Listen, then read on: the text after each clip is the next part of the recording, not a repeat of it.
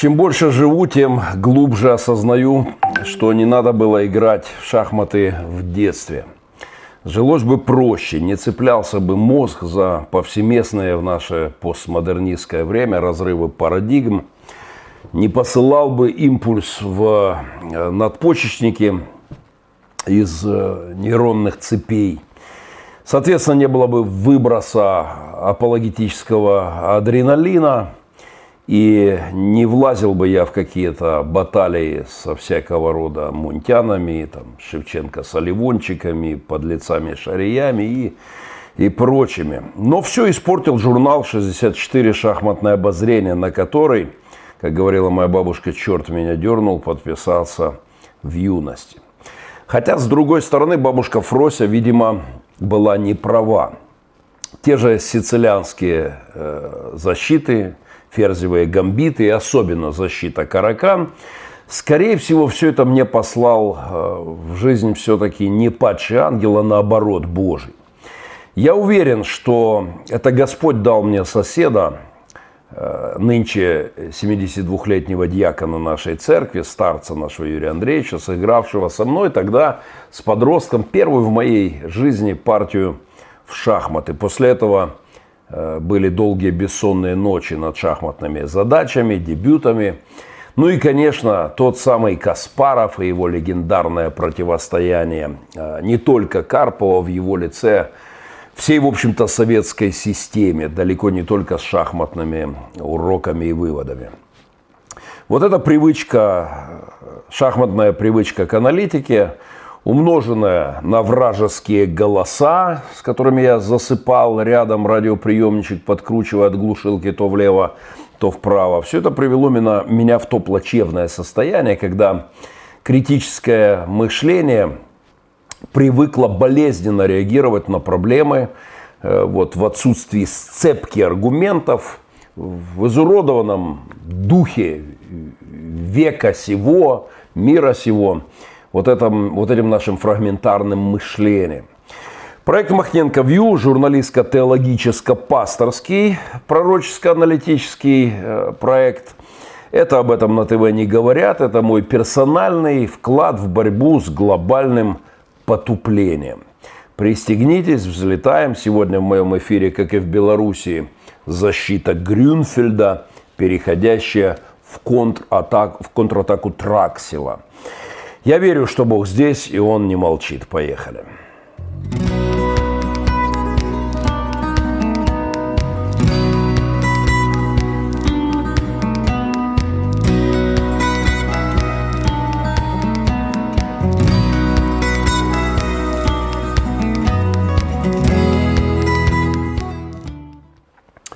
Я приветствую всех моих друзей, как всегда, э, немалочисленных чести моей, потому что говоря, как Христос говорил, горе вам, если все говорят о вас только хорошее. Я приветствую друзей и, конечно же, врагов. Благословляю и первых, и отдельно э, вторых. Э, я буду непременно с вами в чате, мы пообщаемся, поговорим в режиме онлайн. Ну а сейчас полный вперед. Спасибо тем, кто замечает нашу социальную рекламу и каким-то образом на нее реагирует. Прямо сейчас в YouTube есть возможность делать пожертвования в режиме онлайн. Благодарение каждому, кто, э, кто это делает. Я должен извиниться. Две ночи, сегодняшнюю, предыдущую, я был в дороге, спал в машине, крутил руль и, и спал на ходу сменялись с моим помощником. Поэтому я несколько заморочен, э, но надеюсь, все-таки смогу адекватно поговорить о том, о чем хотелось бы. А в то время, когда некоторые христиане подпевают диктаторам, камни по имени Немцов, Навальный, белорусские оппозиционеры, Тихановские и прочие камни, в общем-то, вопиют. Они берут свой крест – идут по своим виадолоросам и платят свою иногда страшную цену. Эм, новость сегодня об отравлении, очевидном отравлении Навального, э, конечно же, э, шокировала всех. Но этот парень прекрасно знал, с кем он имеет дело, э, прекрасно знал, насколько всерьез все. И каждый раз, когда я видел, смотрел в его глаза, слушал те или иные его программы, расследования, я, безусловно, восхищался тем, той храбростью, тем духом, э, который я видел у этого, э, у этого ну, относительно меня, молодого человека. Прогулка с крестиком – одна из главных проповедей моей жизни – о том, что фраза «бери крест свой и следуй за мной», она стоит в самом центре Евангелия. Э, эту проповедь я, кстати, проповедовал много раз в разных церквях, но в частности у Александра Шевченко, по-моему, это был первый, э, первый год его э, церкви. Я помню, как пастор Шевченко со слезами молился после этой проповеди. Это одна из, одна из самых важных моих проповедей. В самом центре Евангелия стоит вопрос, за кого люди почитают меня? Ты Христос, Сын Бога Живого. Заканчивается первая часть. Первая ступень, как я это называю, люди поняли, кто Христос. До этого был взрыв чудес, исцеление, воскрешение мертвых, успокоение бури, власть над демонами, над смертью, остановленные процессии похороны. Поняли, кто я? Да, ты Христос, Сын Бога Живого. И вот отсюда начинается, собственно, христианство. Первая часть – это еще не христианство. Вторая вопрос, с этого момента написано «с того времени» Иисус начал говорить, что Он пойдет на крест. И здесь задает ключевой вопрос. Хотите быть моими учениками? Берите свой крест и следуйте за мной. А, по сути, именно здесь начинается христианство. Снесение креста. Прогулка с крестиком. Рекомендую свою проповедь. А, «Я иду отдавать жизнь», сказал Христос кто хочет быть моим учеником, пойдем э, ради любви, правды, служения Богу и людям, пойдем отдавать жизнь, пойдем умирать на крест. Крест, жертва.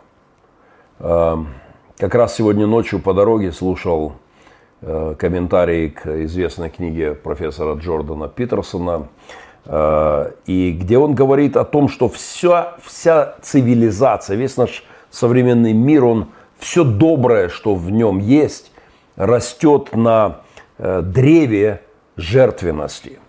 Вот люди отдавали жизни, посвящали жизни ради того, чтобы мы сегодня жили в свободном обществе, чтобы мы жили без царей, без узурпаторов, чтобы люди посвящали, оплатили цену, кровь, жизнь, страдания, чтобы Слово Божье звучало, меняло мир, преобразовывало культуры, чтобы рабство ушло в прошлое, чтобы появилось понятие прав человека. Все это сегодня некоторые проповедники легко готовы выбросить в мусор. Они все нас еще учат э, почитать царей. Э, трудно выглянуть в окно и из своей кельи, своей пещерки религиозной и заметить, что царей уже нет – я все время прошу их это сделать, но для многих эта процедура просто не, непосильная. Так вот, все дерево цивилизации растет на стволе, на все ветви цивилизации, на стволе жертвенности. А, каждый рыцарь должен быть испытан. Каждый дракон должен получить своего рыцаря, который бросит ему перчатку. Христианин, каждый христианин, если хочешь быть моим учеником, бери крест – Э, и следуй за мной.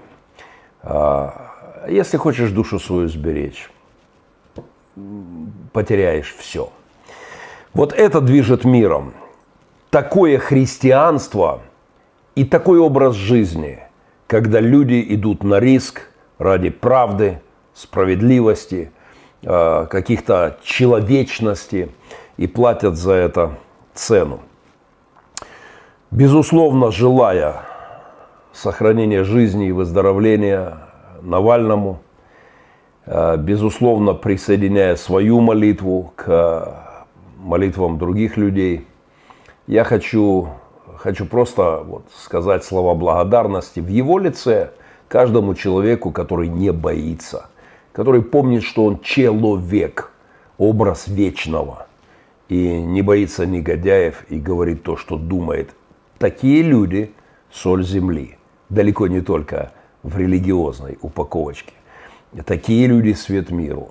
Далеко не только если они светят э, из-за кафедры по воскресеньям в своих проповедях. Иногда, к сожалению, все совсем наоборот.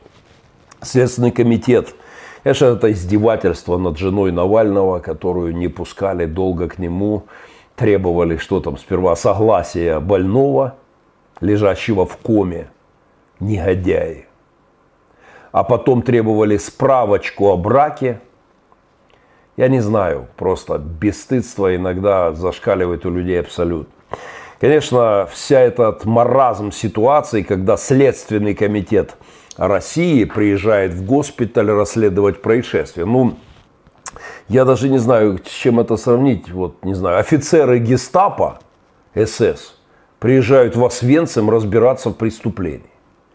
То есть чекисты, которые владеют страной и делают с ней все, что хотят, убивают, казнят, исчезают, издеваются, они приезжают расследовать отравление Навального.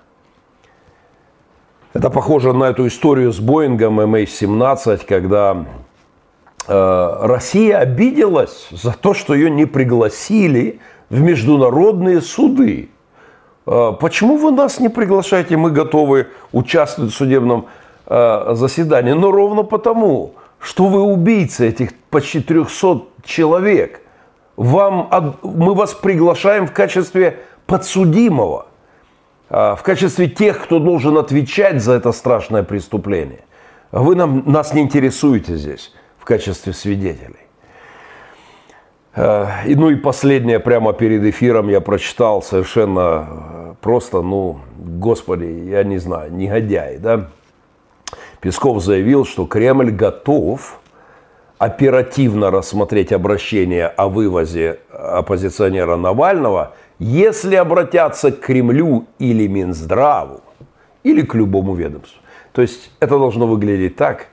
Жена Навального стоит перед Песковым или Путиным, перед этими мразями на коленях и просит «спасите моего мужа».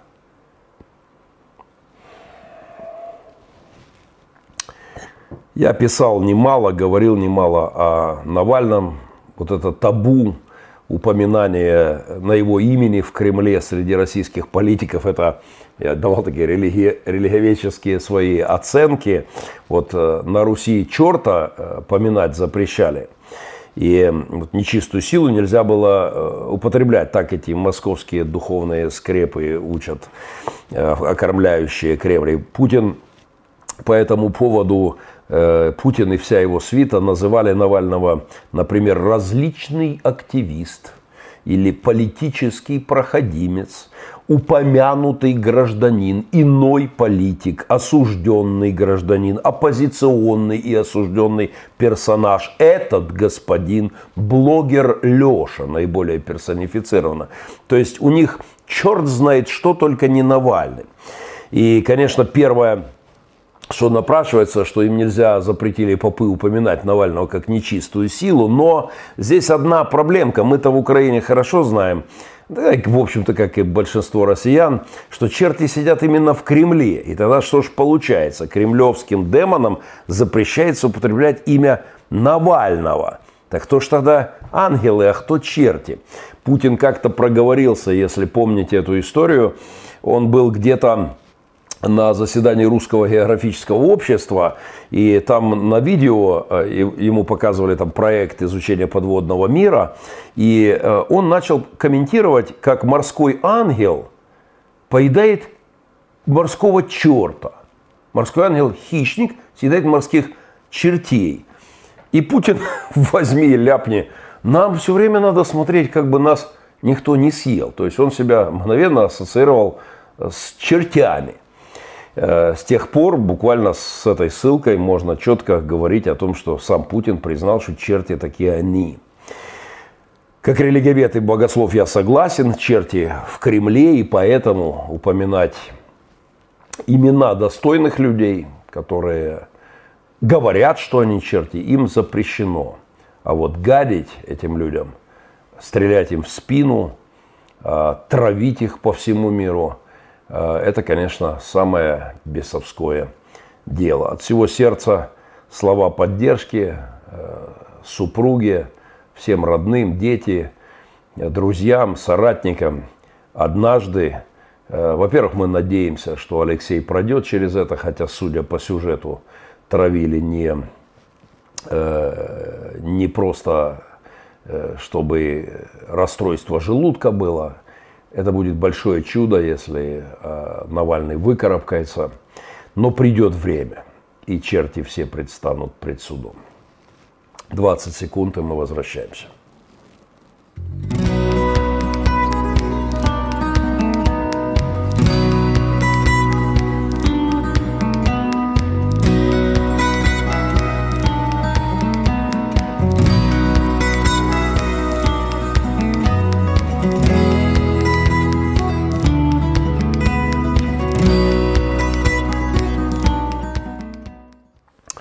Спасибо всем друзьям, кто находится в режиме онлайн. Я непременно доберусь до нашего чата. Спасибо тем, кто замечает нашу социальную рекламу и старается как-то поддерживать нашу э, работу. Э, на этой неделе у меня лично был большой праздник, э, и грустный праздник, и трагедия, и праздник, все в перемешку.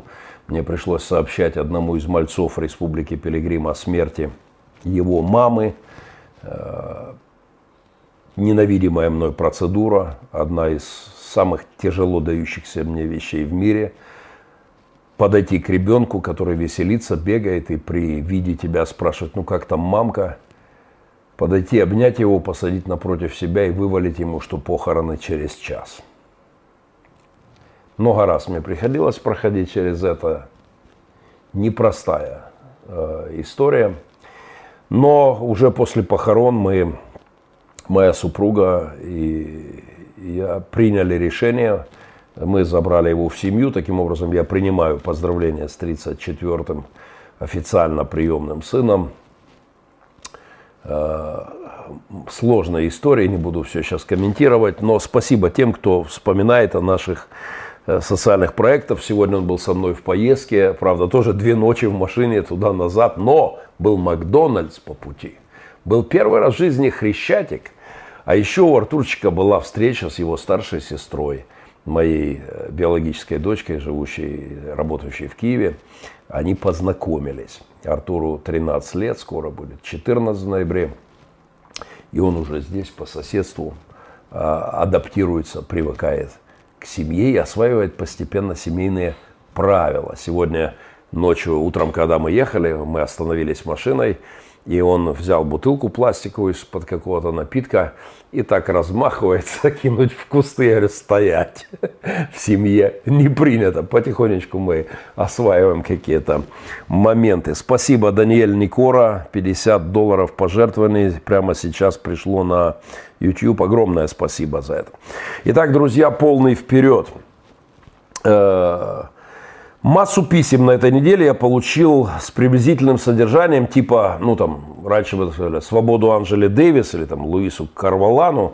Только в моем случае это лозунги были в защиту пастора из Сакрамента Александра Шевченко. Ну что-то типа «Махненко, руки прочь от, священк, а, от Шевченко». 12 стульев из неопубликованного, согласно, это такая первая версия, которая потом фрагмент этот исчез – Помните, там был такой Федор Иванович э, Востриков, отец э, Федор, поп из уездного города Н, охотящий э, за стульями, охотился конкурент Остапа и Кисы. Так вот, фрагмент исчезнувший из окончательного варианта. Отец Федор не ограничивался разведением кроликов – в перечень проектов Вострикова, отца Федорова, по скорейшему обогащению входила также собака Нерка, купленная им за 40 рублей на Миусском рынке. Она, собака Нерка, должна была приносить регулярный элитный приплод от жениха-медалиста. Однако на пути к грядущему богатству встал одноглазый известный всей улице своей порочностью пес Марсик. Судя по многочисленным письмам от христиан в защиту пастора Александра Шевченко, одногласно известный всей улице своей порочностью пес Марсик, вставший на пути к успеху бизнеса отца Федора, вполне похож на роль Махненко в нашей апологетической, уже затянувшейся на седьмой год э, истории. Знаете, псами иногда называли пророков. Вот у Исаии в 56 главе сказано, что э, слепы все их пророки и не знают ничего. Они словно псы, которые не лают, а только и знают, что лежат на, лежат на земле и спят. О, как они любят спать. Псами э, здесь называет Господь пророков – псами, которые не лают, не выполняют свои функции, не будоражат народ Божий, а которые спят. В другом переводе стражи их, пророки, учителя, будут псы слепы, невежды, невежды, ханжи посредины. Все они немые псы, не могущие лаять. Вот служитель, который не может лаять, не мой пес, который не может взбодрить, бредящие лежа, вот во сне любящие спать и бредящие такие, они пребывают в какого-то религиозных таких сновидениях в своем отрешенном от реалий мире. Если хотите, я как раз пес, который лает, и даже когда этого недостаточно, так слегка, с любовью, апологетически покусываю. Вот э, псы спящие, еще там один перевод это пастыри бессмысленные. Э, бессмысленное пасторство. Э, перевод слова бессмысленное. Не понимающее, не не, рассматривающие, не вдумывающие, э, не различающие, утратившие нюх, утратившие нюх духовный, да, не заботящиеся, не ухаживающие – Э, не различающие и так далее, да, э, не обдумывающие, не рассматривающие. К сожалению, э, вот такие псы немые, очень часто эта аллегория применима ко многим священникам. Но я стараюсь, стараюсь быть тем, кто возвышает голос, защищая правду Божью. Я напомню, что на этой неделе случилось, в общем-то, э, тоже потрепав мою нервную систему дополнительно среди многих скорбей прошедшей недели, э, я наткнулся на заявление пастора Шевченко. В момент, когда белорусы вышли на улицы, требуя прекращения пыток, издевательств, расстрелов, унижения, арестов – Александр Шевченко, вероятно, плотно от обедов в каком-нибудь из ресторанов Сакрамента написал свое такое первое послание апостола Алекса э, Белоруса. Правда, после моей рефлексии он его удалил, но второе послание, опубликованное вместо этого, не менее позорное, лживое, без всякого покаяния, а значит, я буду лаять. Суть первого послания Шевченко вот э, к людям в Минске, Гомеле или Бресте, если совсем коротко, она приблизительно в следующем. Ну, его знаменитые «не влазить», «быть посреди», «справедливость не то, за что мы сражаться», если совсем коротко. Давид у него там снова тянул, откладывал справедливость, чтобы привлечь Авесолома к ответственности. Но если перевести это на белорусскую ситуацию, извлечь из этой мутной аллегории, бредящего во сне. Э, суть, то, в принципе, христиане Белоруссии, э, Беларуси не ввязывайтесь в отстаивание справедливости. Вот, подражая э, Давиду. Да? Это первый совет. Второй. Когда в результате попытки государственного переворота, пишет Александр, Авесолом был убит – Давид пошел в горницу над воротами и плакал. «Сын мой, сын мой, Авесолом, о, кто бы дал мне умереть вместо тебя?» Но если взять этот, опять же, прилепленный белорусским событиям текст, вот э, я так и вижу рыдающего царя Лукашенко, батьку о сыновьях своих восставших, которых он так любит, и задыхаясь от слез и боли, все же сожалеет, что вынуждены их избивать, калечить, пытать, убивать и унижать. Вот это все, конечно, взорвало мою психику и взорвало и вывело меня, меня на очень жесткую реакцию. И я, как доктор, как пастор, как пес, э, поставленный Господом взбадривать, я, э, в общем-то, сделал заявление, с моей точки зрения, абсолютно корректно. Я констатировал, что пастор Александр Шевченко является моральным уродом. И, безусловно, его э, оценка событий в Беларуси э, уродует людей. Не просто это, ну, это фактаж, это медицинский факт. У меня вот там доктор сидит сейчас за за камерой слушает эфир, э, так сказать, в режиме онлайн. Вот он, можно к нему обратиться, он подтвердит. Э, массу я получил писем, естественно, гневных и оскорбительных, среди них громадный процент. Ну, вот, например, Николай Роговой пишет. Геннадий, никому не говорите, что вы человек верующий, что вы христианин, дабы не было соблазна для язычников. Ну, то есть, и из-за того, что я требую от священников дать оценку событиям Беларуси, я соблазняю людей, понимаете? Э, так и вы, Геннадий, по наружности кажетесь людям праведными, а внутри исполнены лицемерие и беззаконие. Вот я этому Николаю посоветовал не говорить никому, что он верующий, э, когда тысячи людей избиты, изуродованы, попраны их права, и не говорить никому, что верующие таки считают себя духовными и избегают оценки происходящего. И э, советуют не, не влазить в эту историю и как бы отстраненно где-то так там просто молиться. Эм, Геннадий, это очень неправильно, что вы делаете. Придется вас заблокировать, пишет мне одна сестричка – которая даже пожертвования когда-то прислала на Пилигрим, говорит, вот извините, я должна вас заблокировать. Дорогая сестричка, я всего лишь говорю правду, это моя служебная пасторская обязанность, она не продается ни за какие пожертвования. Призыв к христианам абстрагироваться от происходящего в их странах, в Белоруссии, выдаваемый за христианство призыв, это позор, это преступление – в 14-м пастор Александр Шевченко советовал нам не сопротивляться путинским бандитам в Украине. Теперь он раздает те же рекомендации страдающему от узурпатора народу Беларуси, а я не имею права молчать. Дорогая сестричка, кнопочка «Забанить», «Заблокировать» в вашем распоряжении, а я искренне буду по вам скучать.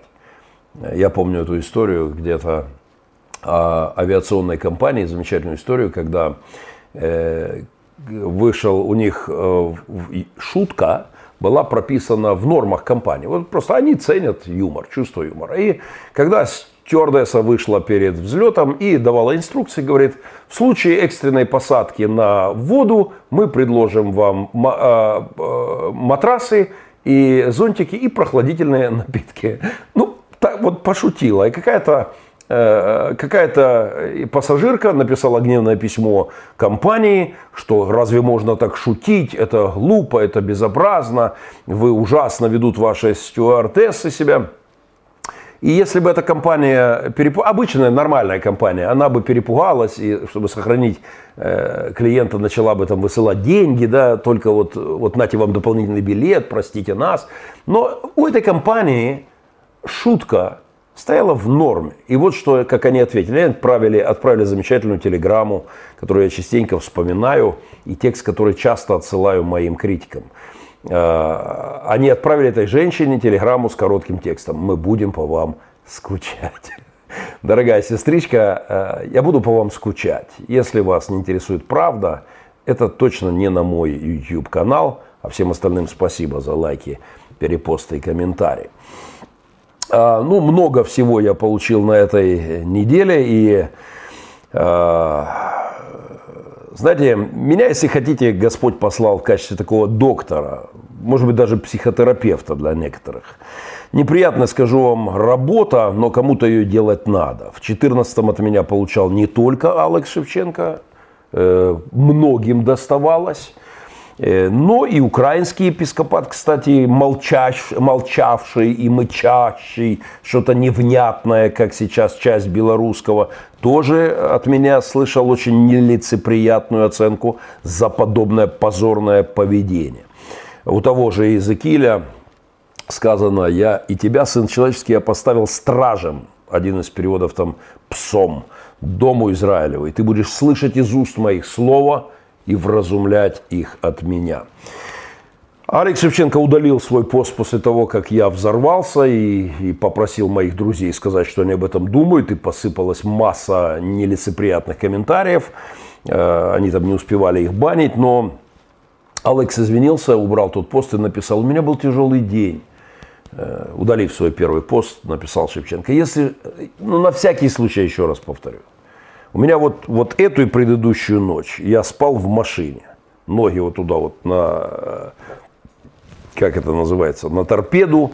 Э, ночью вставал, шатаясь, менялся на сменку, садился за руль. Ехал, выпучив глаза, опять ложился спать. Две ночи в дороге туда-назад, практически через всю Украину по важному делу. И э, у меня тоже был тяжелый день. Два дня тяжелых на этой неделе. Перед этим день похорон э, мамки моего нового приемного сына. Переживание и время с ним непростое. Э, это, не, это тяжелый день. А, и вообще у меня седьмой тяжелый год идет. Да и вообще у меня 28 лет пасторской жизни не очень легкие, мягко говоря. Так что Э, я думаю, что пастор Александр не очень понимает вообще значение слова «у меня был тяжелый день». Э, так что если Шевченко позволяет себе переборщить в, своем, в своей публикации, за что у него был тяжелый день, может быть, с меню перебрал в ресторане, чуть переел, может быть, был трафик э, по Хейзел-авеню и как-то чуть дольше добирался домой – Э, так что, если Саша может переборщить после тяжелого дня, я после 28 лет пасторской жизни, 7 лет на фронте, воин с наркоторговцами, э, проживание с толпой беспризорных детей на квадратный метр рядами на полу, с ножами на меня направленными, пистолетами, с угрозами расстрела, э, с объявлением меня покойником и так далее, я имею право тоже сказать, у меня тяжелая жизнь. Так что, если что, простите меня. Знаете, когда Саша учит нас через океан любить врагов, которых по большому счету у него никогда и не было, это меня искренне веселит. Если я что-то э, путаю, это не Алекс Шевченко подметал свои зубы в белорусском СИЗО под хохот ОМОНа, выбитые ОМОНовцами зубы. В белорусских сейчас пыточных камерах подметали свои зубы ребята, а ОМОНовцы ржали – если я э, не путаю, то это не жена Александра Шевченко, которую не пускали в туалет, вытирала, как это называется в Писании, обычное женское, вытирала своим бельем, размазывая по телу. Э, это не с нее, не с супруги Алекса на днях ОМОНовцы снимали штаны и угрожали отправить по кругу. Не Алексу, выдавливали глаза палкой ОМОНовцы. Или еще в какие-то места тыкали. Так что не надо белорусам давать советы после своего тяжелого дня и рисовать страдающего, рыдающего, перегоряющего в своей тяжелой духовной жизни пастора, э, рисовать им восставшего Авесолома с Давидом и рыдающего Давида, царя в виде Лукашенко о своем народе. Не надо. Я просил об этом в 14-м. Не давать советы украинцам. Не надо учить нас здесь любить врагов. Это не Алекса наркодилеры объявляли покойником, а меня. Это не Алекса Шевченко диверсионная группа имела цель расстрелять на пороге церкви. Это то, что происходило в моей жизни. За просто за правду, раздражающую врагов. Я думаю вообще, что самый большой враг, наверное, у Шевченко, скорее всего, перед вами сейчас в камере. И я гарантирую вам, в любви к врагам Саша не преуспел. он снизойти к разговору со мной, с Демидовичем не может. Мы пиаримся за его счет. Я, я сделаю кое-что в следующей программе. Подумал, это будет интересно. Так что не надо читать лекции о любви к врагам ни мне, ни белорусам. Я не думаю, что в практике Александра Шевченко есть посещение в тюрьмах людей, которых он туда посадил, наркодилеров, которые объявляли его покойником, посещение передачки, молитвы с ними, душевные пасторские разговоры. Я могу давать мастер-классы о любви врагам. Хорош трындеть и бредить во снах. Псы, стражи немые, бессмысленные, не умеющие отличить добро от зла, уравнивающие относительно существующую справедливость. 20 секунд, и мы, и мы идем вперед.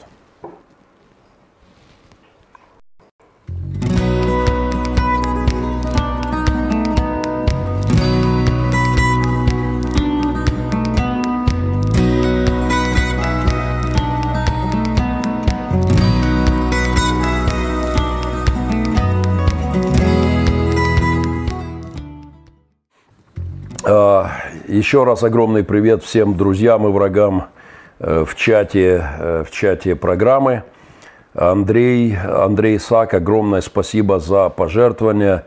ВРЛ Стерпу, большое спасибо. GG Кандрей, простите, не могу прочитать. Э, спасибо большое. Прямо здесь в YouTube есть возможность, вы можете сделать пожертвование, либо воспользоваться одним из наших ресурсов. На прошедшей неделе меня очень сильно, я не успел до этого добраться подробнее, даже хотел пригласить одного моего, э, одну мою приятельницу, э, моего доброго друга, э, блогом которой я сильно возмутился. Я постараюсь связаться на этой неделе, может быть, нам удастся поговорить в режиме онлайн, но я хотел сказать немножко об апологетах рабства, которые заполнили вот кремлевские канализационные телеканалы, пространство в социальных сетях и даже церковные кафедры в связи с событиями в Белоруссии. Вот таким дружным хором всевозможные разнокалиберные Соловьевы, Скобеевы, там, не знаю, Шарии и, и их религиозные аналоги, вот э, такие последователи отца Федора, э, помните, э, опиум для народа вкачивавшего, да, вот такие апологеты рабства пугают белорусский народ – козьей мордой свободы. Дескать, ну вырвитесь вы, белорусы, из лукашенковских лап, а стоит ли? Ну добьетесь вы свободы, оно вам надо. Ну проведете вы честные выборы, а толку-то? Ну и дальше идут истории про то, что на выходе из фраза Лукашенко на этой неделе, ключевая, наверное, на выходе из Богом данной империи – вот, вот корень, вот он, корень, проблематика, да, коренная, фундаментальная фраза Лукашенко, произнесенная на прошлой неделе. Вот пугало, да, на, ну, ну, из Богом данной империи мы отправились, и вот на выходе из Богом данной империи нас всех уже поджидают на готове возбужденные страстные геи. Они всякие соросы – они уже по периметру стоят. И э, меня очень повеселило объяснение белорусского феномена, поднявшегося народа, план Сороса. И это объяснение не только Лукашенко, это понятно. Но когда придурок, прости господи, в прямом медицинском смысле слова, сейчас же эти факты подняты, психически больной человек, который правит страной, объясняет возмущение народа против того, что он творит планами Сороса. Но когда я слышу это от христиан, я немножко себя неловко чувствую. Мне стыдновато за это. Они пугают звериным лицом капитализма. Если вы вырветесь, белорусы, на свободу, придет страшное капиталистическое будущее. Куклус-клан, явно возрождающийся сейчас в США, ну, правда, уже в другом варианте, теперь в черно-белом, да, с другой стороны, Black Lives Matter. Короче, с теми же криками э, там, там, в свободном мире негров линчуют, а у нас СССР родина слонов. Мы недавно с сынами на Медне Парфенова пересматриваем. Я знакомлю их с теми нарративами, в которых, которые в нашей культуре действуют. Мы с ними работаем. Вот, э, буквально идем по программам вместе, смотрим и кое-что даже они конспектируют. А, так вот, нас э, требуют вообще вот эти имперцы, для кого выход в свободу они видят как трагедию. Э, и поэтому, мол, вы не понимаете, себры, как и хохлы не понимаете. Гляньте, до чего хохлы добра докатились. Друзья, я счастлив, что я живу в Украине, где могу говорить то, что думаю, где никакой мент сегодня не бегает здесь вокруг с дубинками не лупасит нас за то, что мы думаем, говорим. Наоборот, церковь сегодня Э, свободно абсолютно проповедуют Евангелие. Дай Бог это увидите белорусам и украинцам э, и американцам в какой-то степени сегодня. Э, хотя, слава Богу, там еще держат оборону. Вот нас учат, не понимаете вы, куда вы лезете, апологеты, апологеты такие рабства, они говорят, не вылазьте оттуда. Знаете, всем тем, кто пугает переменами, давайте я озвучу отличный старый принцип. Давайте решать проблемы по мере их поступления. Вот я подумал, с чем сравнить этих апологетов. И, простите, грубая аллегория, но вот представьте, что люди в Освенциме умирают от голода, им говорят, вы это, не надо вырываться из Освенцима, потому что потом вы будете умирать от переедания, от лишнего веса. Знаете, сколько людей умирает от лишнего веса? Поэтому вам не надо вырываться из Освенцима. Э, если вы отсюда вырветесь, вас ждет, некоторых ждет смерть от мяса, э, от э, гипертонии, связанной с повышенным весом. Вот эти лекции демократов, людей, живущих в свободном мире, лекции для тех, кто живет в рабстве, в постимперском рабстве – на тему недостатки демократии и теневые лица свободы, теневые стороны да, свободного мира, эти лекции меня сильно возмущают. Это вечная тяга к Египту. Этот страх перед морем, через который, ну разве вообще можно через него перейти? Это жуть перед землей обетованной, в которой хоть и великие плоды, да, правда, такие плоды там все, но но нам-то туда точно не дойти, нам-то крышка всем, нам же ж не прорваться. И отсюда вечная песня оппонентов Моисея при исходе из Египта. Вы помните, они оглянулись, устрашились и запели. Разве нет гробов в Египте? Что ты привел нас умирать в пустыне? Что ты сделал с нами, выведя из Египта? Но Моисей, помните, что сказал? Позвольте повторить. Белорусы, украинцы, россияне. Не бойтесь не бойтесь, стойте и увидите спасение Господня. Он соделает нам ныне. А, и те, которых вы видите ныне, более не увидите вовеки. Господь будет поборать за вас, а вы будьте спокойны. Не бойтесь, храните мужество, достоинство.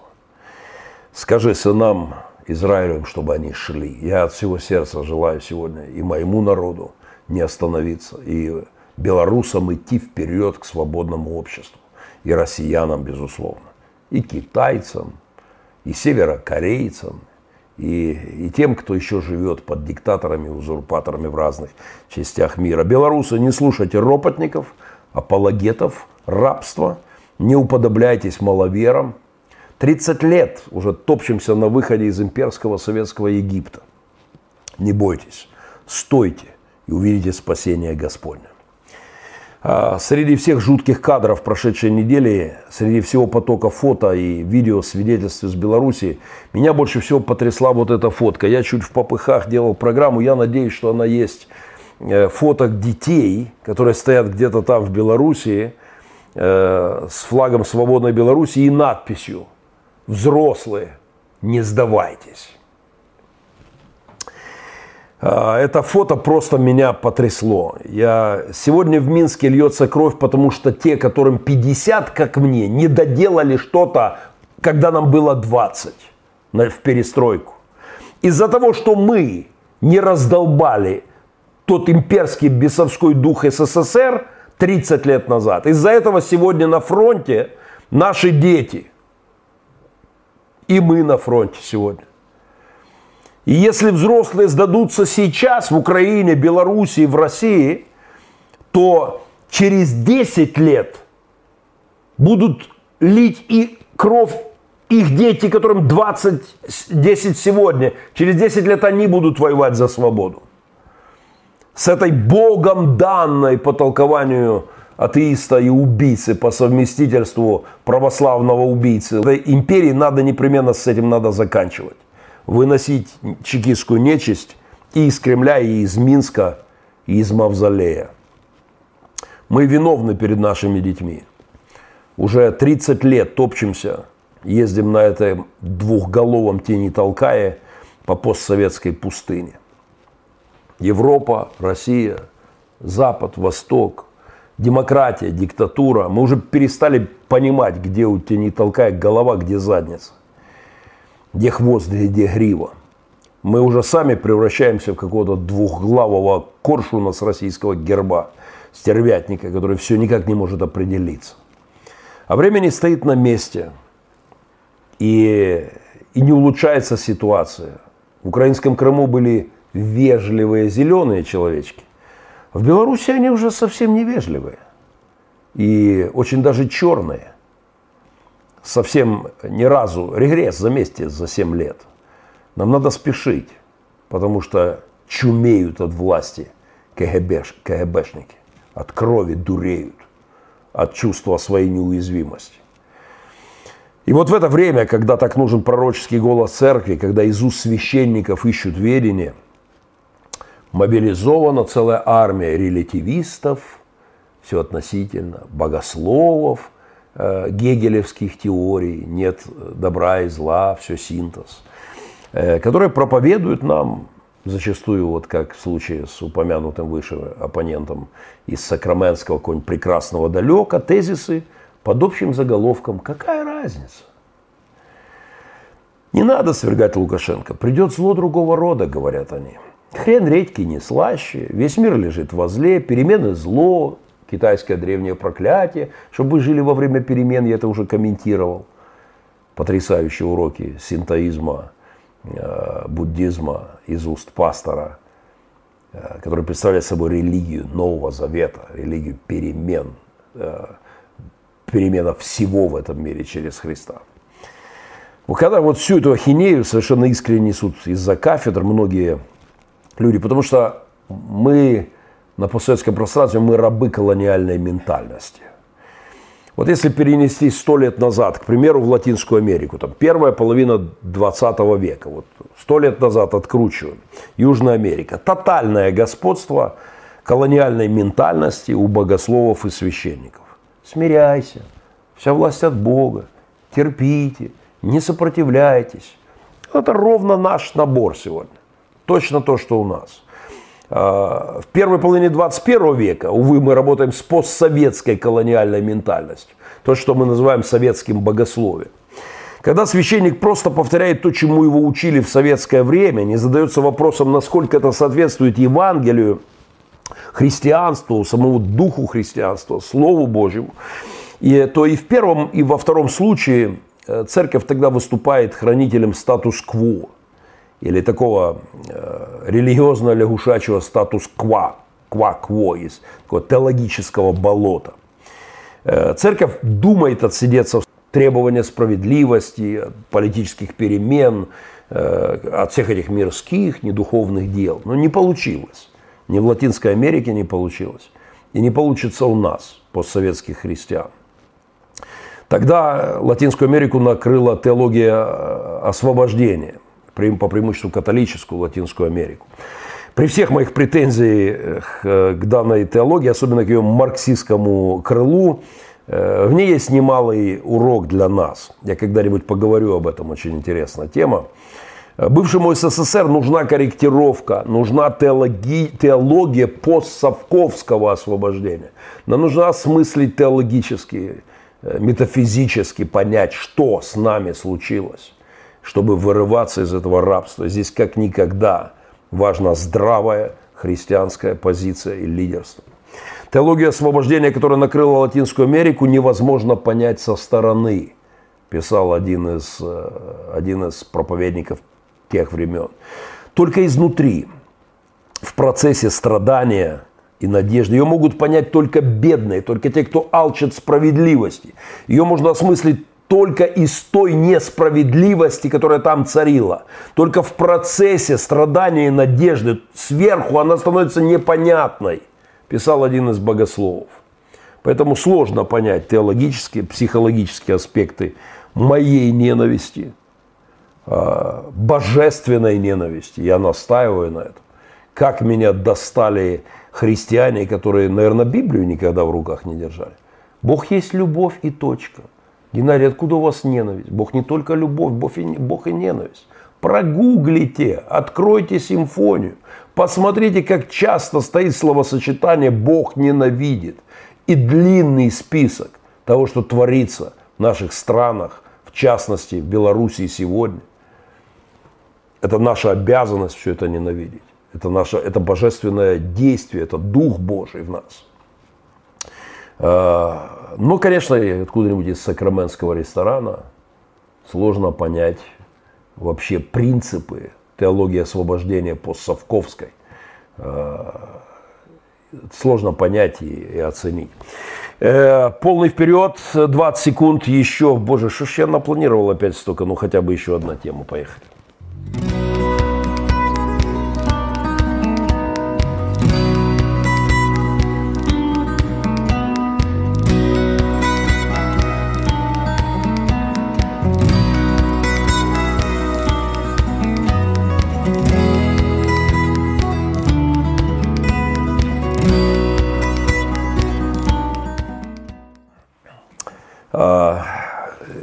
Приветствую еще раз всех, кто присоединился к нашему эфиру. Нас уже несколько сотен здесь прямо в режиме онлайн. Как всегда, тысячи людей посмотрят это в течение э, недели. Спасибо всем за лайки, за перепосты, за комменты. Спасибо за пожертвования, которые прямо во время эфира э, делают участники чата. Э, МС007 Shadow. Поздравь меня, у меня сын родился. От всего сердца благословений твоему малышу. И давайте спешить что-то что менять в этом мире, чтобы нашим детям потом не решать те проблемы, которые мы, э, мы не откладываем решать. Благослови Господь тебя и твою семью от всего сердца. Я вот-вот доберусь к чату, но еще чуть-чуть. В связи с событиями в Беларуси нам стоит взглянуть на конфессиональную карту постсоветского пространства. И поверьте, есть над чем задуматься, и думы – признаюсь, нелегкие. Когда я смотрел на заявления некоторых союзов Беларуси на реакцию э, и русских, и украинских христиан, вот я смотрел по поводу происходящих событий в Минске, когда я любовался позорным во многих случаях поведением клириков, руководителей объединений, церквей, мне опять вспомнился уже упомянутый нынче отец Федор из «12 стульев». Напомню, при попытке передвижения по военно-грузинской дороге в Тифлис за очередным стулом в поисках богатства, да, отец Федор пересекается в горах со своими конкурентами, с Бендером и Кисой, и вступает в бой. И вот от отчаяния он стырил провиант, э, колбасу и хлеб и забрался от страха на недосягаемую до тех пор э, человек, никому из людей скалу. Сей незапланированный альпинистский подвиг он совершил потому, как, э, цитата из Ильфа и Петрова, его толкал вверх особенный, известный только одним трусом зуд в пятках. Ноги сами отрывались от гранита и несли своего повелителя вверх. Когда я смотрю на реакцию союзов церквей и религиозных организаций, я вижу, если не пятки, то уши страха – торчащего из этих робких, нейтральных, посрединных заявлений, э, которые, как даже пушистый белый Демидович назвал их фиговыми листочками такими, э, очень вот э, ханжи посрединовского духа, о чем я говорю последние недели. Отец Федор там в том сюжете застрял в горах, куда он забрался от ужаса и не мог туда сам спуститься. С видом на Большой Кавказский хребет и на легендарный замок царицы Тамары отец Федор завис.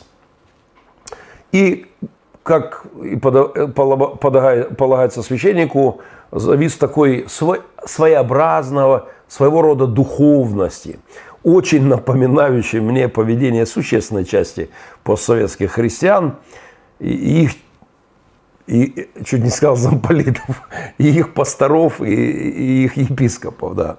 А вот, не знаю, фото отца Федора я тебе, по-моему, не прислал. но не успел, все, я в попыхах. Ну ладно, э, полюбуйтесь, да. Так вот, э, вот как описывают этот вид духовности отца Федора, зависшего там под облаками. Глава называется в «12 стульях» «Под облаками». Вот как описывает Ильф с Петровым очень похожа на наших духовников бывшего СССР. Цитата. «В кромешной тьме и адском гуле терека под самым облаком дрожал и плакал отец Федор». Ну как тут не вспомнить религиозные э, сопли и слезы многих таких наших духовных. Ночью он ревел так, что временами заглушал терек – а утром сатанински хохотал над пробегавшими далеко внизу автомобилями по военно-грузинской дороге. Вот отличная зарисовка такой надмирной духовности, да, рев какие, и, и, и сверху поглядывают на это все. А, остаток дня он провел в созерцании гор и небесного светила.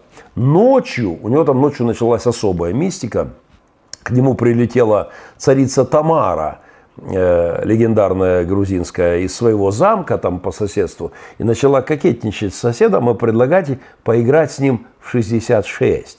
Э, карточная популярная игра у греков. На третий день отец Федор стал проповедовать птицам. И почему-то, совсем неожиданно, православный поп начал склонять их к лютеранству. Здесь тоже все совпадает с нашими протестантами московского патриархата, такой дикой гремучей смесью православия имперского и, как у отца Федора, э, почему-то вдруг с элементами лютеранства. Он склонял птиц к лютеранству. Птицы, покайтесь в своих грехах публично, требовал облаченный, э, облачный да, и оторванный от земли проповедник – на четвертый день его уже стали показывать экскурсантам. Направо замок легендарной грузинской Тамары, а налево живой человек. А, чем он там живет, как он туда попал, неизвестно. Э, экскурсанты начали, он им там крутил дули, показывал язык, и кривлялся там с горы из своих облаков, и нарывался, в общем-то, на достаточно здравую оценку. Дикий народ, удивлялись э, посетители экскурсии, дети гор.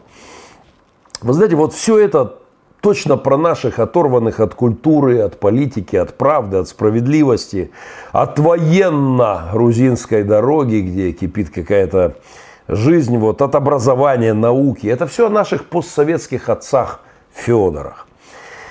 Затем у отца Федора была большая проблема. У него орел украл остаток колбасы и крылом сбросил э, в терек кусок хлеба оставшийся. И отец Федор погрозил орлу пальцем и, лучезарно улыбаясь, прошептал что-то очень пацифистски миролюбивое. «Птичка Божья не знает ни заботы, ни труда, хлопотливо не свивает долговечного гнезда». Но все же отец Федор, проголодавшись, сорвался с нейтральной посрединной позиции и все-таки осудил птицу. «Ах, Орлуша, Орлуша, большая ты стерва!»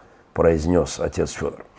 Знаете, вот эта вся духовность э, отца Федора, ближайшая аллегория э, для многих отрешенных от мирской суеты, со всей ее политикой, выборами, ОМОНами, избиениями, войнами, светошумовыми гранатами, бомбежками, капелланскими заботами. Вот это, это хорошая аллегория такого под облаками, где-то там они приводят к покаянию птиц. Исключительно их обличают. Через 10 дней из Владикавказа прибыла пожарная команда и сняла таки отца Федора. Когда его снимали, он пел очень показательные миролюбивые песенки на стихи Лермонтова. «И будешь ты царицей мира, подруга э, вечная моя. Э, Лермонтовский демон. Э, глава заканчивается тем, что отец Федор, пожарные отвозят отца Федора в психиатрическую лечебницу. Знаете, я старшина пожарной роты, и если хотите, я вот как раз веду свою такую спасательную деятельность для отцов Федоров постсоветского пространства, которые зависли где-то там, оторванные от реалий, проповедуют птичкам, склоняют их к странному лютеранству, замешанную на московской патриархии, обличают их в колбасе э, и, и, и так далее.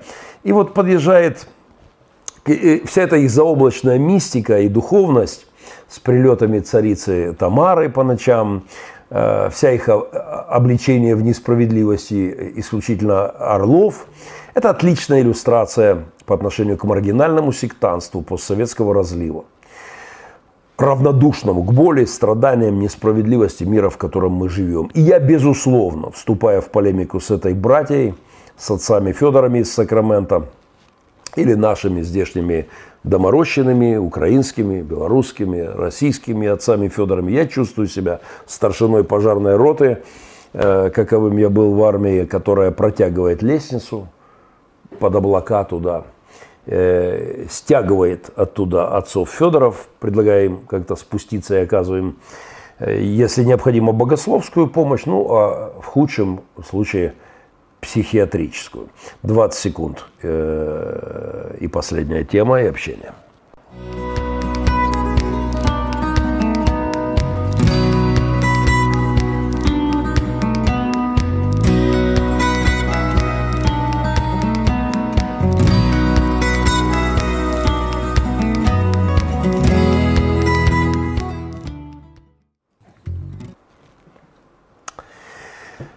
Знаете, очень быстрый обзор я хочу сделать. Вот я специально посмотрел на реакцию разных церквей по поводу э, событий в Беларуси. Э, ну, заглянул, не поленился к россиянам. Зашел на сайт РосХВЕ. Э, это Ряховский и его братья. Ничего, нету никакой Беларуси. Ну, нету. Вот тише благодать. Никакой бойни в Беларуси, я думаю, методичка из Кремля просто, потому что там в Кремле растерялись, не знают, что делать с этим. Скорее всего, еще методичка не поступила, поэтому помалкивают и сайт РосХВЕ. Не знают, в каком ключе, как это вообще откомментировать. Ну, надеюсь, скоро ясность придет в Кремле и какие-то инструкции. Мы увидим реакцию э, РосХВЕ с э, лобызающими Путина э, рейхс-епископами. Посмотрел я на ЕХБ России, евангельских христиан-баптистов. Там они, э, они просто процитировали белорусского баптиста, которого мы сейчас еще доберемся, э, лидера белорусского баптиста. Посмотрел на Украине. И тоже, впрочем, э, внятной оценки происходящего я не нашел, по крайней мере, у... прошелся по страничкам епископов, э, посмотрел на официальные страницы союзов, и стало мне стыдно. Ну, во-первых, Украинская православная церковь Гундяевская, то есть московская, она, конечно, высказалась. И высказалась она в том стиле, что молчать всем.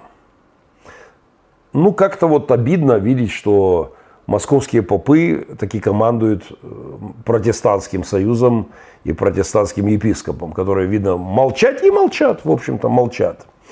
Э, вот московский поп, этот чекисты эти в рясах э, гундяевские, они приказали молчать, и, в общем, протестанты как-то у нас помалкивают в основном. Э, получается, что протестанты на постсоветском пространстве и в Украине в частности действуют по инструкции московских попов. Это подтверждает мою теорию, что у нас нет никакого реформаторского христианства, или оно, по крайней мере, в каком-то зачаточном состоянии, а протестантизм без реформации мы имеем у нас. Э, то есть моя личная формулировка протестанты московского патриархата, которую я как религиовед, худо-бедно профессиональный, вот давно сформулировал, вот давно высказал. Всеукраинский совет церквей религиозных организаций. Где вы? Епископы, где вы? Я не буду сейчас называть по фамилиям каждого из вас. Но я пробежался, не по всем, правда, могу, надеюсь. Если кто-то увидит на страницах епископов-протестантов Украины внятную оценку происходящему, пришлите мне, пожалуйста, чтобы душа, чтобы мне спалось проще. Дайте мне знать.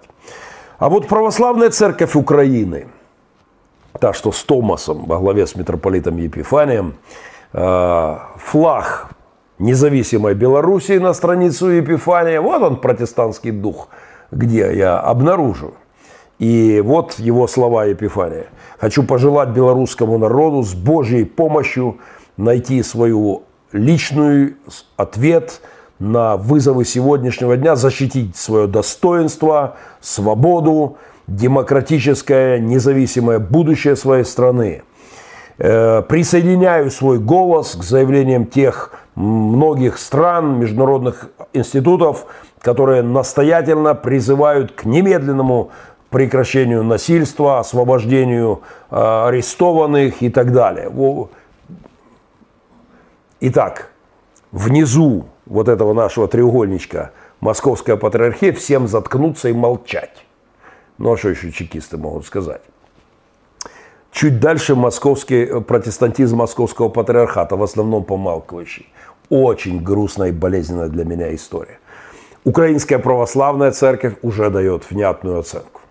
Но, конечно, греко-католики, ну, совсем красавчики. Э, вот вам призыв. Э, Святослав Шевчук, блаженнейший глава Украинской греко-католической церкви.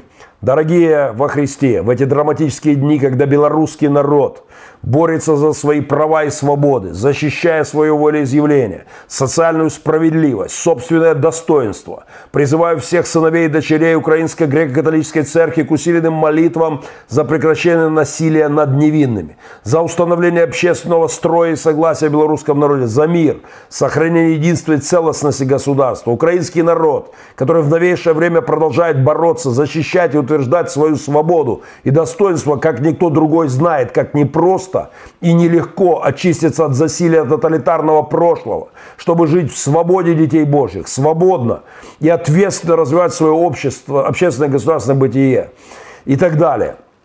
Вот, вот оценки, вот христианский голос. Альтернатива этому, э, вот этому мы, это с одной стороны молчание – псевдопротестантизма, протестантизма без реформации, молчание протестантов Московского патриархата. А с другой стороны, э, католики, греко-католики, православная церковь Украины, э, не московские православные. С другой стороны, в Белоруссии стоящий под СИЗО священник – Священники, которые укрывали, укрывали в своих храмах избиваемую толпой негодяев в погонах, э, укрывали людей, э, требующие освобождения, требующие допустить их э, к людям арестованным, требующие немедленного возвышающий голос, дающие внятную нравственную оценку происходящему и в противовес позорно молчащим от страха отцам Федором этим над облаками, Э, проповедующим птичкам исключительно и хранящим нейтралитет. Вы знаете, это мне приятно видеть, что, что процесс пошел. Меня, не скрою, очень радует антиклерикальное настроение в протестантизме. У меня всегда была аллергия на то, как пастора, протестанты смотрят на своих епископов сверху вниз. И, и все, что епископа... Это вот советские вертикали в союзах. Меня в эту вертикаль пытались встраивать, но вообще не встраивается никак до сих пор. Некоторые не оставили надежды. Мне нравится вот в Белоруссии, да, баптистский епископ пишет абсолютно ужасающий текст. Глава Союза, Белорусского союза евангельских христиан-баптистов. Э, я не буду это комментировать в деталях, но отвратительный э, текст. Правда у всех относительная – те же самые тезисы, та же самая хинея. Но вот что я вижу, какой-то, я так понимаю, служитель баптист записывает обращение с очень внятной, жесткой, ну, может быть, не в Махненковских, у меня тяжелый день был – может быть, не, Махненко, не, до, не до махненковских аллегорий не, не доходя, но я-то пес, поставленный на путях таковых, мне это позволительно. Но тем не менее, я хочу поблагодарить, я даже сейчас просто скажу вот слова благодарности, я здесь выписал, э, выписал, выписал, вот, ага, Леонид Михович, баптистский епископ, э, делает пост такой никакой, э, и ему в противовес – Некто Ярослав Вязовский записывает блоги, говоря, вы что такое себе позволяете? А, я бы советовал посмотреть. Я обязательно в описании я потом добавлю эти ссылки. Я бы советовал на это посмотреть. И требует справедливость. А, потому что этот баптистский епископ пишет, сегодня требования справедливости относительные. И вот одно из заявлений этого баптистского епископа белорусов – Думаю, среди христиан допустимы разные мнения относительно реакции на происходящее. Если главное остается главным. Господин э, епископ Баптистского союза, вас вместе с Соливончиком надо гнать из-за кафедры. Когда в вашем народе пытают, издеваются над людьми, а вы, епископ Баптистского союза Беларуси, говорите, что допустимы разные мнения относительно реакции на происходящее, если главное остается главное. Уходите с кафедры, уходите с должности, уступите место вот хотя бы тому более, наверное, молодому парню, который адекватные вопросы вам задает. А, хорошо, друзья, я последнее. Открытое обращение особенно меня порадовало. Олег, я тебе не скинул это. У Демидовича на странице в Фейсбуке лежит, я ссылку, я выложу в описании. Это то, что меня порадовало более всего. Это открытое обращение евангельских протестантских церквей к народу Белоруссии. Несколько тезисов. Мы обращаемся ко всем гражданам и к тем, кто в данный момент наделен особой властью, будь то управлять государством, создавать законы, охранять и так далее. Власть, даваемая Богом, не абсолютно – она ограничена и должна служить конкретным задачам утверждения справедливости, нарушения установленных Богом принципов. Вот он голос церкви – к власть имущим. Злоупотребление властью вредит всем и вергает общество в беззаконие, насилие и хаос.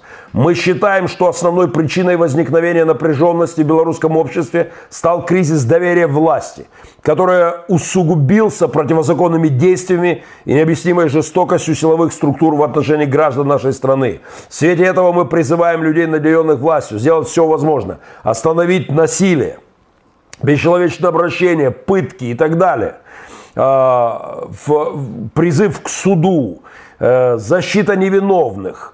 А, используя насилие против этих людей, вы не только злоупотребляете властью, э, но также вредите своей вечной душе и становитесь ненавистны Богу. Вот он, голос церкви.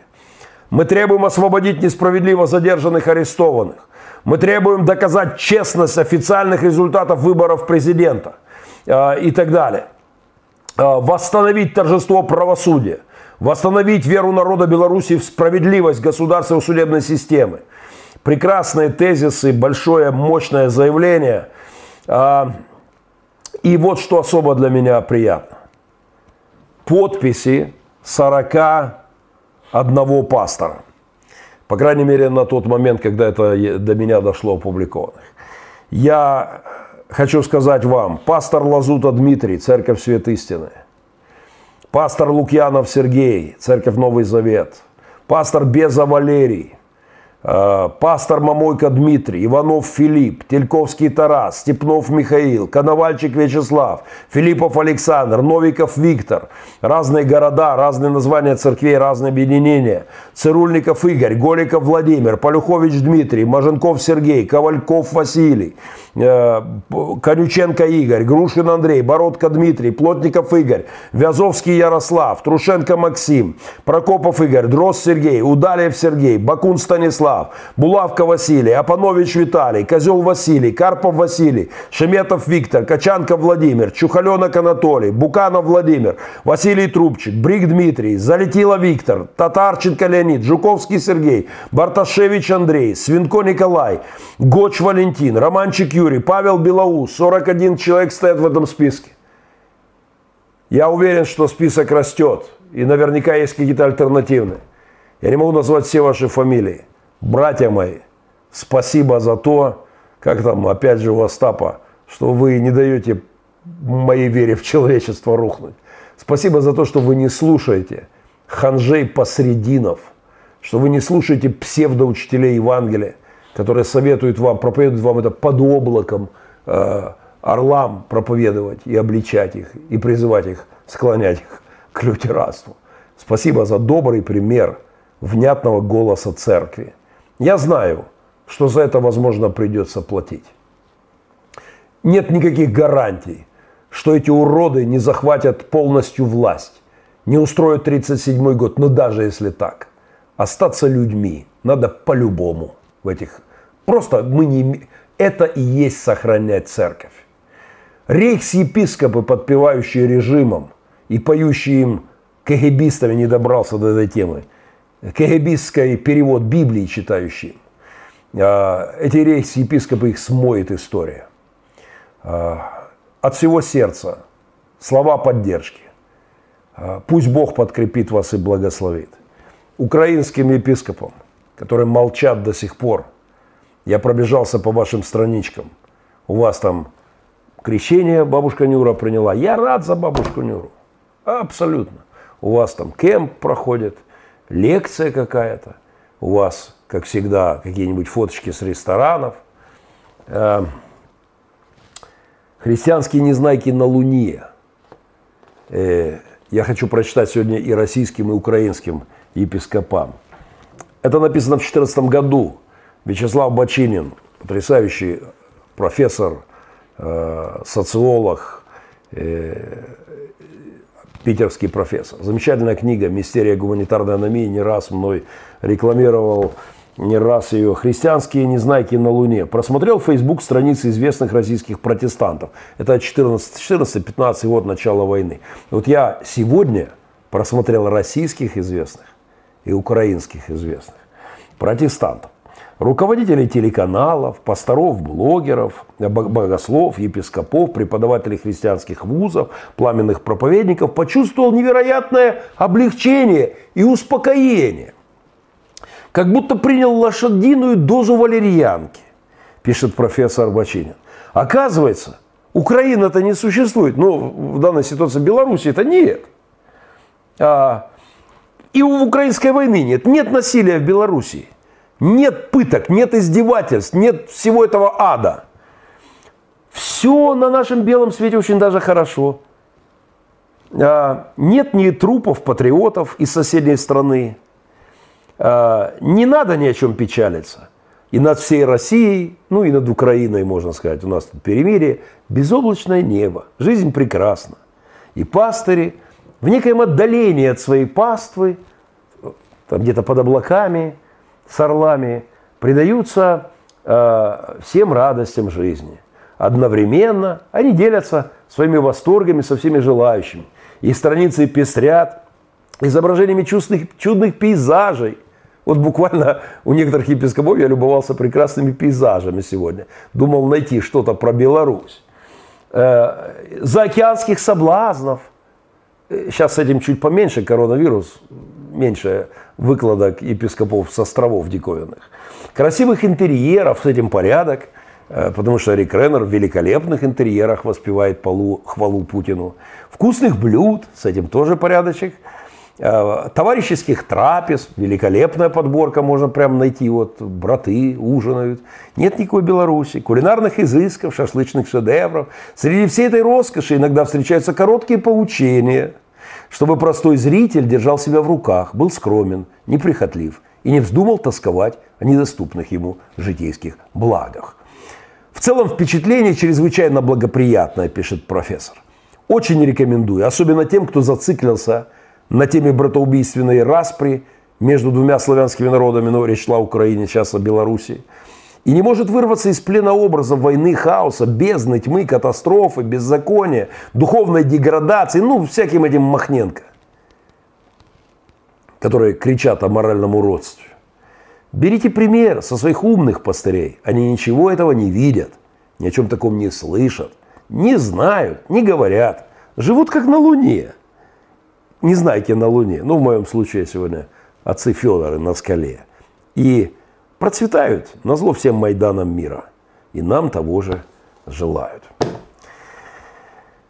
20 секунд, и мы общаемся э, в чате.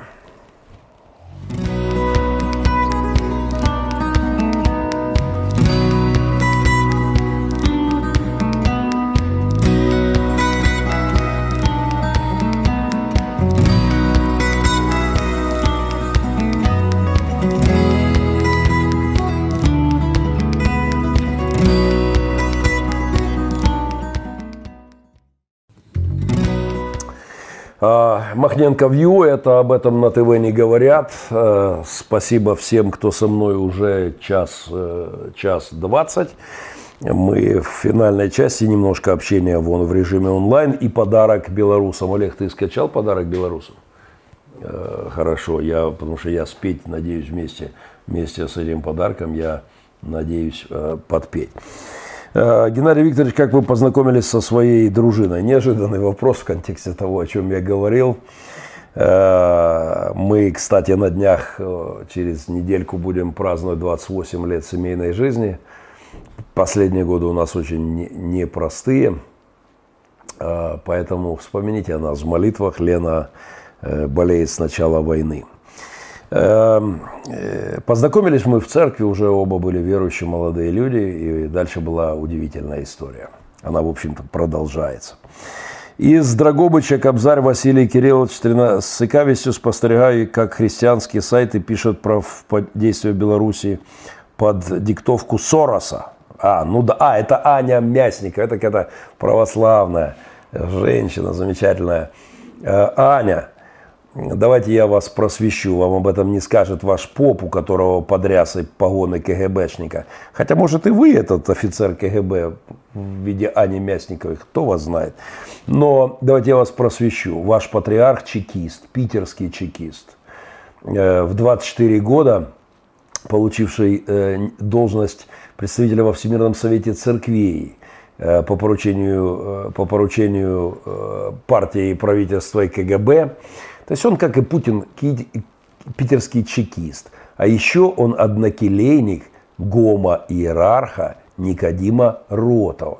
За какие-то такие особые услуги однокелейник э, знаменитого гомосексуалиста получил такие высокие, э, высокие э, свои должности и рясы длинные. Так что наслаждайтесь, Аня, своим московским православием. Но, кстати, я очень рад, что в Беларуси заговорила оппозиция об автокефальной э, церкви, о, скажем так, о белорусском Томасе. Полный вперед. Дорога не будет легкой, но однажды в Беларуси будет своя независимая церковь православная. И, надеюсь, протестантизм московского патриархата окончательно э, скончается и будет рождаться, что я вижу происходит прямо сейчас, реформаторская протестантская церковь. Эм, э, интерьерах на двух континентах Вантефул президенту Пученьеву усач наслаждается криками узников. Выносите усача э, и лысача из Кремля, усача из его дворца в Минске и Ленина из Мавзолея. Спасибо всем за приветы. Слава Богу за этих пастырей, за их позицию, пишет Елена Сумина огромный респект пасторам, просто елейно сердце мое порадовали, э, братья, спасибо за позицию. Когда Гидеон отбирал войска, помните, так вот, все не могут быть такими смелыми, как Геннадий. Я не смелый, я такой же, как и все люди, страх, все это есть у меня. Я рыдал от страха здесь в начале войны, иногда рыдаю сейчас. Э, у меня хватает страхов. У нас просто свящ... обязанность. Если ты хочешь быть священником, ты не можешь бояться говорить правду. Ну, грош цена тогда. Это служебная обязанность. Но нельзя быть полицейским, если ты боишься бандитов. Ну, как бы, если боишься хулиганов, не надо идти работать в полицию. У меня доктор тут, как я уже говорил, сидит. Если ты боишься крови вида, не надо идти в хирурги. Да? То есть, э, это, это разумеется. Э, Живе Беларусь, э, сто процентов. Сережа Иваниченко. Хорошее определение в свете времени молчать хорошо научились. Моя хата с краю. Я только по вертикали хожу, земли не касаюсь. Это церкви Украины большинство. Сергей Иван... Иваниченко, да, к сожалению, это болячка общая. Ей болеет и церковь России, и в существенной части Украины. Э, и, безусловно, Белоруссии, и наша диаспора за рубежом. Та же самая, тот же вирус они перевезли, через детектор же не определял э, совок, совок детектор, да, как, когда они проходили, там колбасу у тебя находят в сумке, отбирают при въезде в Штаты, а совок не могут в голове определить, э, он не пищит на этих рамках. Э, металлоискателей, его не изымают при въезде в другую страну. Поэтому совка хватает и в Европе, в эмигрантских церквях, и, и в США, безусловно. Ирина Евдокимова. Самое страшное, что в течение 26 лет правления Лукашенко при молчаливом согласии церквей вырос монстр, вскормивший силовые структуры, которые уничтожают людей. То есть тут и знака зверя не надо. Это и есть, и есть звери. Это звери не люди. И я, я желаю белорусам додавить эту гидру, э, додавить эту гидру мирными протестами. Но что-то мне подсказывает, что впереди может быть еще немало, немало крови. Мы знаем это по Украине. Просто так империя не отпускает. Но не бойтесь. Стойте и увидите руку Господню идите и увидите, как море расступится. Э, нам, нам не, не сидите, несите свой крест, а платите за это цену. Если мы откажемся это делать, нашим детям придется идти воевать и решать проблему, только платить уже намного большую цену. Вот этот плакат у девчонок в руках, взрослые, не сдавайтесь, я, наверное, повешу у себя где-нибудь здесь для того, чтобы свои, свое сопереживание Беларуси как-то усиливать. Пастор Геннадий в точку протестанты Московского патриархата в Украине. Увы. Никитская кричит, что вы побольше денег отхапнуть. Не думаю, что позиция Елены Никитской связана с, э, с тем, что она просто денег хочет отхапнуть. Э, я, э, а, ну я прокололся, я говорил в том числе о ней. Это не она одна. Э, целый ряд, с разных сторон я слышу одни и те же тезисы. Белорусы, то лучше терпите, иначе Сорос, иначе проблема. Я хотел бы с Леной в открытую поговорить, и, э, потому что когда она, она приравнивает БЛМ к восставшему народу, ну, мягко говоря, это ошибка. Это ошибка. Э, безусловно, мы будем сталкиваться с вызовами свободы, но не надо людям, которые в концлагере от голода пухнут, советовать оставаться в концлагере, чтобы потом они от объедения не заболели. Это нечестно. Из Америки призывать людей, страдающих от тотального беспредела э, постимперского, уговаривать не идти к свободе из этого. Это серьезный разговор. Я думаю, что Лена не совсем адекватно видит. Она дает очень здоровые оценки по многим параметрам, касающимся США. Э, и многие вещи для меня назидательно интересны. Я постараюсь с ней все-таки поговорить об этом вместе. Э, вот Никитская как раз и борется и призывает родителей бороться, защищать права своих детей от влияния разврата и этой либеральной мерзости. Вот за это сто процентов. Здесь Лене полный респект, абсолютный. Э, это то, что должна делать церковь. И здесь позор молчащим, э, молчащим пасторам. Кстати, где гневные заявления Алекса Шевченко вот по этим проблемам. Где его внятные, мощные акции протеста? Вот в этой сфере. Э, вот его война, вот о чем ему надо там заботиться и, возвышать голос. Да? Э, это, это действительно так. И, друзья, тут я вижу много разговоров о Лене Никитской. Мы постараемся э, с ней все-таки. Я давно говорил, мы даже предварительно договорились Просто мой график чокнутый, я не успеваю. Друзья, э, к моему сожалению, час 30 я в эфире, и я две ночи был в машине, и я ужасно уставший, и т.д. и т.п. А, я пообещал, что мы в подарок вместе споем с белорусами «Разбуры, турмы, муры». разрушим стены тюрьмы, разбури, разбури турми мури, прагнеш свободи, то бяри. Мурхутха рухне, рухне, рухне и поховає свет старый. Э, роскошная песня в оригинальной белорусской. Держитесь, сябры, кто там вы, песняры, веросы, браты та сестры, за нашу и вашу свободу. Эта песня для вас. И спасибо всем, кто со мной в программе. Еще какое-то время идет эфир, вы можете сделать какое-то пожертвование, если, если это по силам вам. Спасибо большое. Раз буры, турмы, муры. Ён быў натхнёны і малады, іх незлічона было. Ён на плошчы вёў гарады з песні, што блізка святло. І запальвалі свечкі яму, плыў панад плошчаю дым. Ён спяваў, зруйнуем турму, яны спявалі за ім. Разбуры, турмы, муры, браніш свободы до бяры, Муркулка рухне, рухне, рухне і пахавае свет стары. Разбуры, турмы, муры, браніш свободы до бяры, Муркулка рухне, рухне, рухне і пахавае свет стары.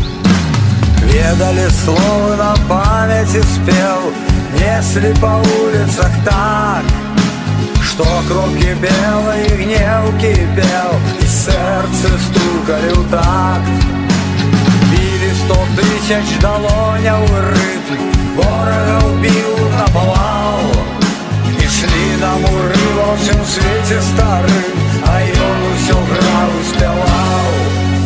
Разбуры Браніш свободи до бяры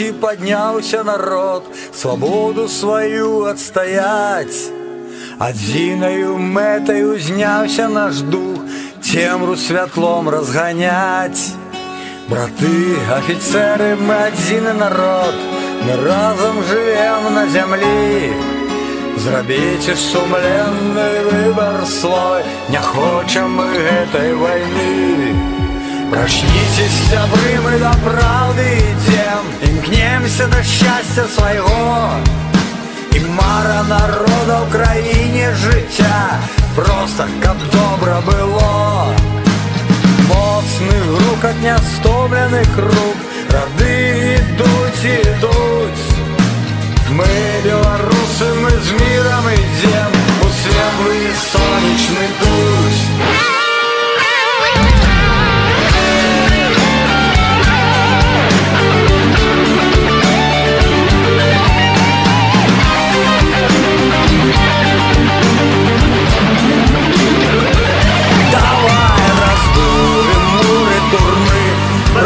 ради свободы до горы Хутка рухне, рухне, рухне И поховая свет старый. Разбуры, турмы, муры Бранишь свободы до горы Муркулка рухне, рухне, рухне И поховая свет